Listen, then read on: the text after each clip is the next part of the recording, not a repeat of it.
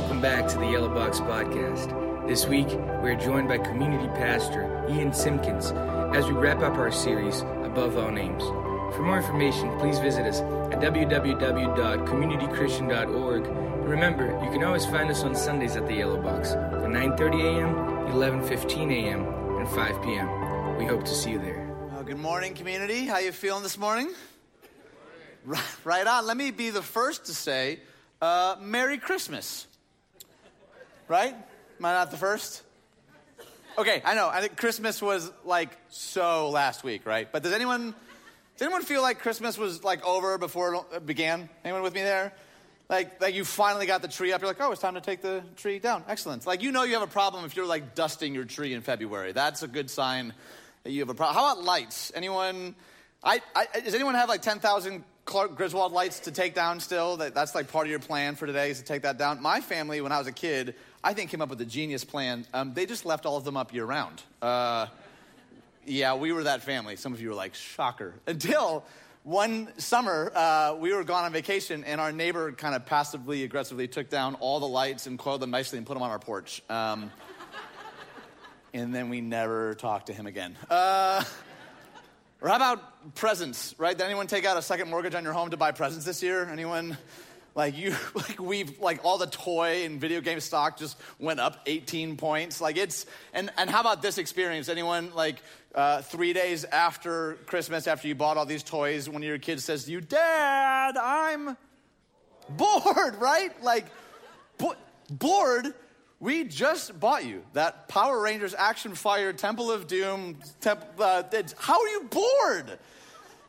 Well, I am. I'm just gonna go play with the old toys now. I don't know about you, but like sometimes this season is just a bit of a blur, isn't it? Like, does anyone have a hard time keeping track of what day of the week it is between the 25th and the 31st? Anyone else? Like, I'm amazed any of us are here right now. Is this kind of a miracle that any of us actually knew that today was Sunday? But it's, it's not just Christmas, though. It's not just Christmas. I feel like in a lot of ways our lives are filled with things that just don't last long enough. Anyone know what I'm talking about?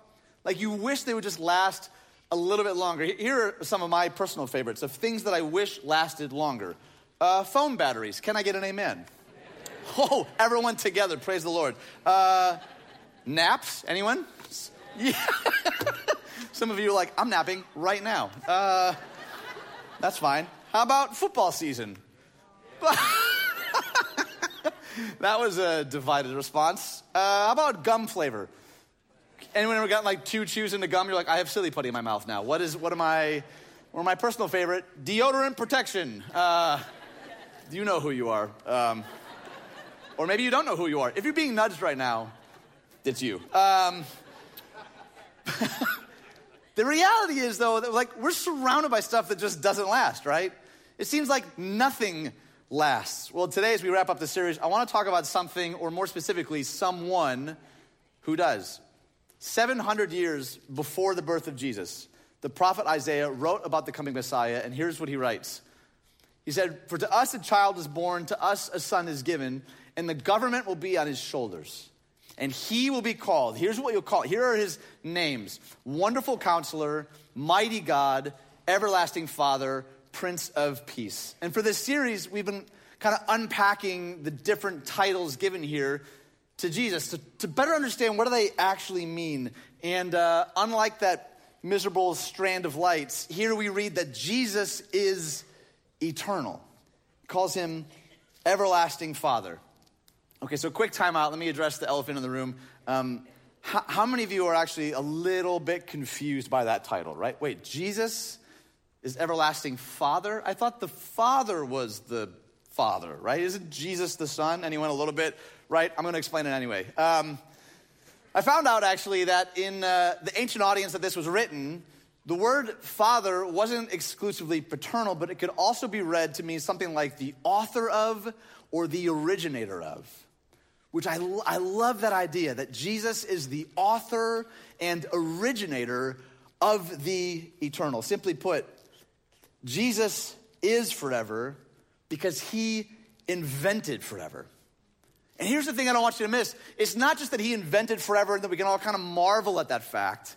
In fact, he actually doesn't want to keep forever to himself. The author of Ecclesiastes put it this way He says, He has planted eternity in the human heart. Planted eternity deep in the human heart. It wasn't just like spoken to us, it wasn't just taught to us, it wasn't even just presented to us. It's, it's planted in us. Does that resonate with anyone this morning? This idea of eternity, whatever we think that means, somewhere deep within us, when we look at all the things that kind of waste away, that don't seem to last, somewhere I think in our heart of hearts, we think, eh, this can't be it. This, this can't be the full expression of what life is ultimately about. Well, right here, we read that it, we're designed that way. In fact, we're not just designed that way, this idea of eternity has been planted in us, this longing for something that actually lasts. Now, I don't know about you, but like, I, I have a really hard time wrapping my brain around this idea of eternity. And I think one of the reasons is that my, my days are governed by the tick tock of the clock, right? Like, I'm very aware of, of time like just leaving at all times. Like think about it. We, we have a clock on our stove, a clock on our microwave, a clock in our car, a clock on our phone, and just for fashion, a clock for our wrist, right? Like I'm always, always aware that like the seconds are slipping past. Does anyone know what I'm talking about? I mean, how many times has has the day wrapped up and we thought to ourselves, how could the day already be over? Maybe you've looked at old photos and like, I thought that that was yesterday. I thought that was last week. Sometimes it just feels like time is slipping past us. And yet, here is Jesus, the everlasting Father, planting eternity like deep within our hearts. Okay, so let's, let's pump the brakes for just a second because some of you are with me. You're thinking, yeah, this idea of eternity is like really elusive and ethereal. Others of you, though, you're thinking, no, I have a pretty good idea of what eternity is like because I've been here before, right? That's. right? Like I'm, I'm, I'm fully versed in what forever feels like. In fact, Ian, I've sat through some of your sermons before. I know what eternity feels like, right? But okay, but seriously though, doesn't doesn't the idea of eternity or everlasting or forever doesn't that feel kind of elusive? Doesn't it feel a little tough to like really wrap our brains around? And I think part of the reason is because we're living in the here and now, right? Like we're constantly faced with more emails and more notifications and more calendar invites and more things and more stuff. And it's always kind of like whatever's loudest, whatever is closest to the lens, we sort of focus on that. It's really tough to really think about eternity because I have a lot of obligations right here and now. We're living in the moment, then we're going to move on to the next moment, and then that next moment. And I don't know about you, but sometimes that just feels exhausting, doesn't it? Like, I don't even know that I have time to think about eternity. I got stuff to do now. We, we tend to think of eternity as like something that we can, we'll just sort of deal with later, right? Like way later, like, like when we die later, right? And even with that in mind, don't we have some crazy ideas of, of like what that's gonna look like? Like, I don't know what particular view of heaven you were given, but like when I was a kid, there was a lot of harp playing, and I was like, I don't know that harp music is my jam, so is there an option B? like, and like everyone was wearing white bathrobes for some reason, and I was like, it would be a sin to cover this heavenly body with a bathrobe. I don't think that's. Your laughter hurts me, but it's fine. So this this uh, this whole conversation about about eternity, about everlasting, uh, it, it kind of got me thinking. Actually, like, okay, so what what are the things, the moments, the ideas, the concepts that I I wish did last forever?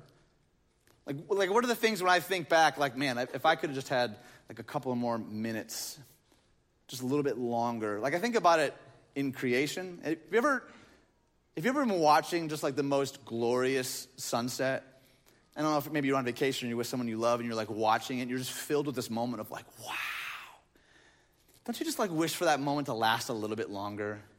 As, as you're like taking in the hues of orange and red and pink, you're like, oh man, this, if this moment could just last a little bit longer. I've, I've felt it with my son, and um, I, I know that it's a little ridiculous maybe because my son's only two months old, but I'm already looking at him. I'm like, where did the time go? You're five pounds heavier, which is double your weight from last month. That's incredible. And it, it's, I know that it sounds silly, but I look at photos already. I'm like, I don't even recognize the kid he is today to two months ago. It's crazy. It's crazy. And I know that like that, I'm going to blink and he'll be graduating high school, right? And he'll be getting married. And he'll be moving out. Hopefully, maybe not in that order, but you, you, you get what I'm saying. Fingers crossed. Uh, you know what I mean, though? When I like look at this, this child, this, this thing that I, I've, like, I've never loved anything like this in my life, and I think, oh my God, this is all, you're already growing up so fast. Where has the time gone? I've, I've felt it in times of loss. I don't, I don't know if anyone here has ever like actually sat with someone in their final moments. Uh, it, is incredibly sobering. And it's, it's one of the strange parts about being a pastor is that I've, I've actually been able to sit with a number of people through the years in their very final moments. And, and I, I can't fully explain to you what it's like, but almost every time there's just this longing like, oh, if I could just have one more cup of coffee with this person just hear one more story. Just hear them laugh one more time. Anyone know what I'm talking about? When, when, you, when you lose like someone that's just, they just feel like they're a part of your soul and you're like, ah, if I could just have one more moment. It feels like it's just fleeting. I've even felt it with myself. Like to be totally honest, there multiple times I look at my life and I'm like, am, am I actually making a difference? Is this, is this making an impact? Am I, am I spending my time well? Have I made the right decisions? Have I, have I accomplished enough? So, Jesus, though, is, is everlasting Father, the author and originator of the eternal. Man, I don't, I don't want just joy, I want everlasting joy, right? Like, I don't just want love, I want everlasting love. I don't just want purpose that's here or there, whatever. I want, I want everlasting purpose. I want something deep and abiding, something that points way beyond just, just me and just my time here. I'm, I'm kind of tired of expiration dates and temporary and disposable. Does anyone feel that? Like in the midst of all this Christmas craziness? Like, man, this just kind of came and, and went. I'm tired of all this, this vapor, of this stuff that I know actually isn't going to last. I, I really, truly believe that the everlasting tugs at all of us probably in different ways, in different forms. But God, God's planted that in us to, to feel this longing like, oh, there's got to be more than just 401ks and bigger houses and fancier cars, right? There's got to be something that, that outlasts this stuff. The Apostle John, who, um, who maybe understood this concept better than anybody, uh, describes Jesus this way. He says, We want to tell you about the one, being Jesus, who was from the beginning. So he's making that very clear, right? Jesus didn't come into existence at the Nativity, he pre exists the Nativity. He says, We want to tell you about him. We've seen him with our own eyes, we've heard him with our own ears, we even touched him with our own hands. This one is the manifestation of the life giving voice, the voice that spoke the universe into existence in Genesis. And he showed us not just life, but real life, eternal life. We've seen it all, and we can't keep what we witnessed quiet. We have to share it with you.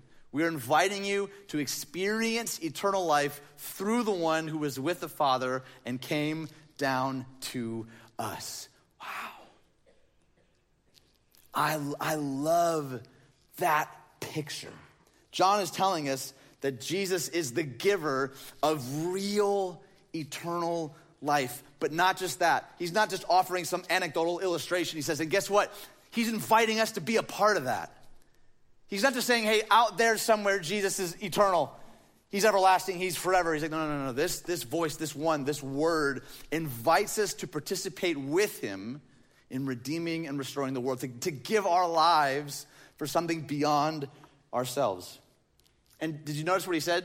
He didn't just say, uh, someone handed us a pamphlet, we, we learned this great truth. He said, no, we, we saw him, we heard him, we even touched him. I think often when we think about the idea of eternity, it sort of feels sort of ethereal and elusive, right? Just sort of like out there somewhere. John stands firmly against that idea. He says, no, no, no, we saw him, we heard him, we touched him. In other words, eternal life isn't simply some product of some intellectual enlightenment or some intangible mystical reality. Jesus, the author of eternity, came in the flesh, in bodily form, to give us a deeper, broader, more beautiful vision of what eternity in the here and now looks like. That's unbelievable. That's miraculous that that God would not only reveal himself, but then invite us and say, hey, you want to be a part of that? You want to be a part of what I'm doing in the world? Jesus invites all of us, this everlasting Father, to participate fully in what it is that he's doing in the world. And I, uh, I want to unpack briefly three ways that I think he does that. One, uh, he gives us eternal joy. Eternal joy. Now, this is the kind of joy that's a deep, sustaining joy. It isn't rooted in circumstance or emotion. Joy and happiness are very, very different. Has anyone ever woken up happy and went to bed very not happy? Anyone? Probably all of us, right? It might have been two minutes after you hit the snooze, right? Like, what do I have to do today? That is not good. Joy is rooted in something way beyond ourselves. It's not rooted in circumstance and emotion. It's a joy that finds its source in someone greater than ourselves. In fact, this joy makes it possible for us to look back on circumstances of grief and sorrow and pain with something that actually moves us past them, helps us see that God is moving even in the midst of them. Th- this kind of abiding joy means that our greatest losses aren't the end of our story, that our greatest longings won't go unfulfilled, and that our greatest mistakes don't define our future. That's very, very good news. This kind of joy doesn't pretend that bad stuff doesn't happen, but says, even in the midst of grief and sorrow, that's not the end of the story.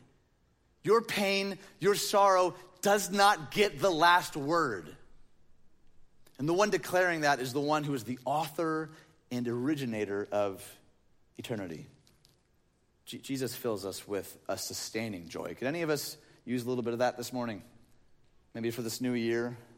Some joy that lasts, that goes deep into the soil and doesn't waver based on circumstance and emotion. Secondly, uh, he offers us eternal love. Eternal love, this persevering love that has no brim or bottom, no condition or limits. And I think it's important for us to talk about this because in church circles, we, we talk about love a lot, rightfully so, I think. But it's easy for us to miss, though, I think, the power of what Jesus offers us. This kind of love, this eternal love, is a no strings attached, no small print kind of love, which means something powerful for all of us. It means that we're safe in Him. It, it means that He loves us as we are, not as we ought to be, because none of us are as we ought to be. That's the good news of the gospel. That Jesus looks at us even in the pit of rebellion and foolishness and sin and doesn't just let us into the club. He looks us in the eye and says, oh, You're my beloved. You're my son. You're my daughter. He'll correct us from time to time. But it means that we don't have to fear that our mistakes will mean that his affection will leave us, that it will result in rejection. That in him we're safe and we're home, and not even death can separate us. Not even death. Lastly, Jesus came to give us eternal purpose. Eternal purpose. This kind of steadfast purpose recognizes in each of us that we are the image bearers of the Almighty God. We bear His image and likeness. And the goal for us isn't just to like white knuckle it here on planet Earth for 80, 90 years and then get sucked out of here when we die. And He says, You were made in my image and likeness. You are my viceroys. Now, join me in the work of redeeming and restoring the world. Could there be a better purpose to give our lives toward? To not just simply like hunker down and wait it out until we get to go up with the bathrobes and the harps, right? Jesus says, No, in the here and now, I want you to usher in eternity here and now, right in your very midst. When Jesus calls us to live out this purpose, he's calling us to live in the fullest form of who we actually are. Jesus was always doing this. He looked at everything through eternal eyes, and he never allowed himself to be shackled by the circumstances of his time. I think when we get that, it means that when we're inclined to settle for cheap substitutes or instant gratification, we can remember that Jesus called us to something a whole lot greater than that a higher purpose. I think Dallas Willard put it best. He put it this way He said, The point of the gospel is getting into heaven before you die. The point of the gospel is getting into heaven before you die. This is right out of the Lord's Prayer, right? When the disciples asked Jesus, okay, how, how should we pray? One of the most recognizable parts, he says, Thy kingdom come, thy will be done, where? On earth as it is in heaven. Is it to say a part of our prayer shouldn't be like, oh, help me survive it so I can like get to this eternity thing later, way out there when I die. No, no, a part of our very essence, a part of how we're wired, our DNA, is to usher in eternity right here and now in your communities, in your neighborhoods, in your marriages, in your families, in your places of employment. What would it look like if you began to usher in that kind of living, that kind of purpose into everything that we did? Honestly, I think when we understand that, here's what I think happens I think all of life then becomes sacred. All of it. There is no sacred secular divide. It's not like, well, I have my church time and then I have like the rest of my life. Every meal, every conversation, every board meeting, every cup of coffee, every interaction, every conversation is charged with the grandeur of God because we recognize that our purpose is far greater than just simply me and my 90 years on this planet. God says, man, I'm, I'm calling, I'm, I'm equipping you to live something way bigger, way deeper. So as we as we enter into this new year together, can we, can we agree together to, to stop living for the temporary, for the, for the fleeting, for the vapor, for the things that I think most of us know deep down actually won't last anyway? Begin living for the eternal. The Apostle Paul he wrote to this community of Christ followers in a, uh, a city called Corinth. And uh, this community was prone to living for temporal things. And here's what he tells them he says, So we fix our eyes not on what is seen, but what is unseen. Since what is seen is temporary, but what is unseen is, and what's the word? Eternal. Now, I'll, I'll be honest, I, I really struggle to do this. To fix my eyes, uh, I find incredibly difficult. And what I find that I often do is I'll, I'll glance at the eternal, I'll get a glimpse of the eternal. Do you know what I usually fix my eyes on? My inbox, right? Like bills to pay. Now, I'm not, I'm not saying like don't answer emails or pay your bills. Please keep doing that. but that, that's the stuff that I so often easily fix my eyes on. And this like other stuff, this eternal stuff, I'm like, yeah, yeah, yeah, if, if I have extra time. Paul's invitation is like, don't live like that. When we learn to fix our eyes on the author and originator of the eternal, it changes the way that we live our lives. And we begin to see all of life as a sacred expression of not just joy, but eternal joy. Not just love, but eternal love. Not just purpose, but eternal purpose. Now, when you uh, came in this morning, hopefully you were handed one of these blank tags. I want you to pull that out right now. Because here, here's what I know about fixing your eyes it requires intentionality, right? Like, did, has anyone here ever, like, like accidentally become ripped? Anyone? No, it doesn't happen. Like you accidentally became wealthy? No, that's not usually, it's not usually how that goes. You got, you got to be intentional. You got to say, that's, that's what I'm going after. That, that's what I want to be about. So what I want to invite all of us to do right here and now, not tomorrow, not later this week, is to just choose a word. One word that as we wrap up this year is going to be our word, your word for this next year. And I want you to tie this, you know, on your keychain, on your purse, on your steering wheel, somewhere that you'll see it every day. And you'll say, God, give me the strength to actually make this word the eternal thing that I want to be about. Your word might be trust. Maybe you recognize that, man, I, it's been a long time since I've, I've really fully trusted anybody. Maybe there's hurt in your past, someone double crossed you, someone back, stabbed you in the back, whatever it is. Maybe, maybe your word is trust. God, give me, give me the strength to actually begin to trust again. Maybe your word is margin. Maybe you're sitting here today and you're like, man, I, I can't think of the last time that I actually took a deep breath. God, give, give, me, give me the strength to actually carve out space for the, the people and things that matter most in my life. Maybe your word is courage. You, you know there have been times in your life that I, I know that I should have said something. I should have spoke up. I should have, should have acted, but I didn't. God, give me boldness to love people in a way that only you can. Whatever that is, though, I want, you, I want you to write it down. I want you to actually put pen to paper right now. Whatever that nudge is, whatever that tug is that maybe you're feeling right now, tr- trust that. Maybe God's planted that in your heart to live for this thing in the next year and not by just pulling yourself up by your own bootstraps and mustering your own strength, but by praying over this. God, help me to be more of this person each and every day. And don't stop there, share it with people. Share it with your community group, share it with your family, post it online, ask people about theirs, pray over your cards together, pray over your word together. What would it look like if a year from now we all sat in this room and in honesty, we could say, listen, I'm not perfect at it yet, but man, God has taught me so much about actually trusting people, about actually opening up my heart to safe people in my community. What, what would it look like if God actually gave me the courage and the strength to be more bold in my relationships, to open my mouth when I've been inclined to not? What would it look like if, if we together said, I haven't totally nailed it yet, but man, God's teaching me how to carve out space for the people and things that matter most in my life? I don't know about you. I, I think I think that would be revolutionary. What's, what's your word? What's that one thing? The thing you want to fix your eyes on? In Matthew's gospel, at the very beginning of the story, we learn of baby Jesus who's called Emmanuel, God with us.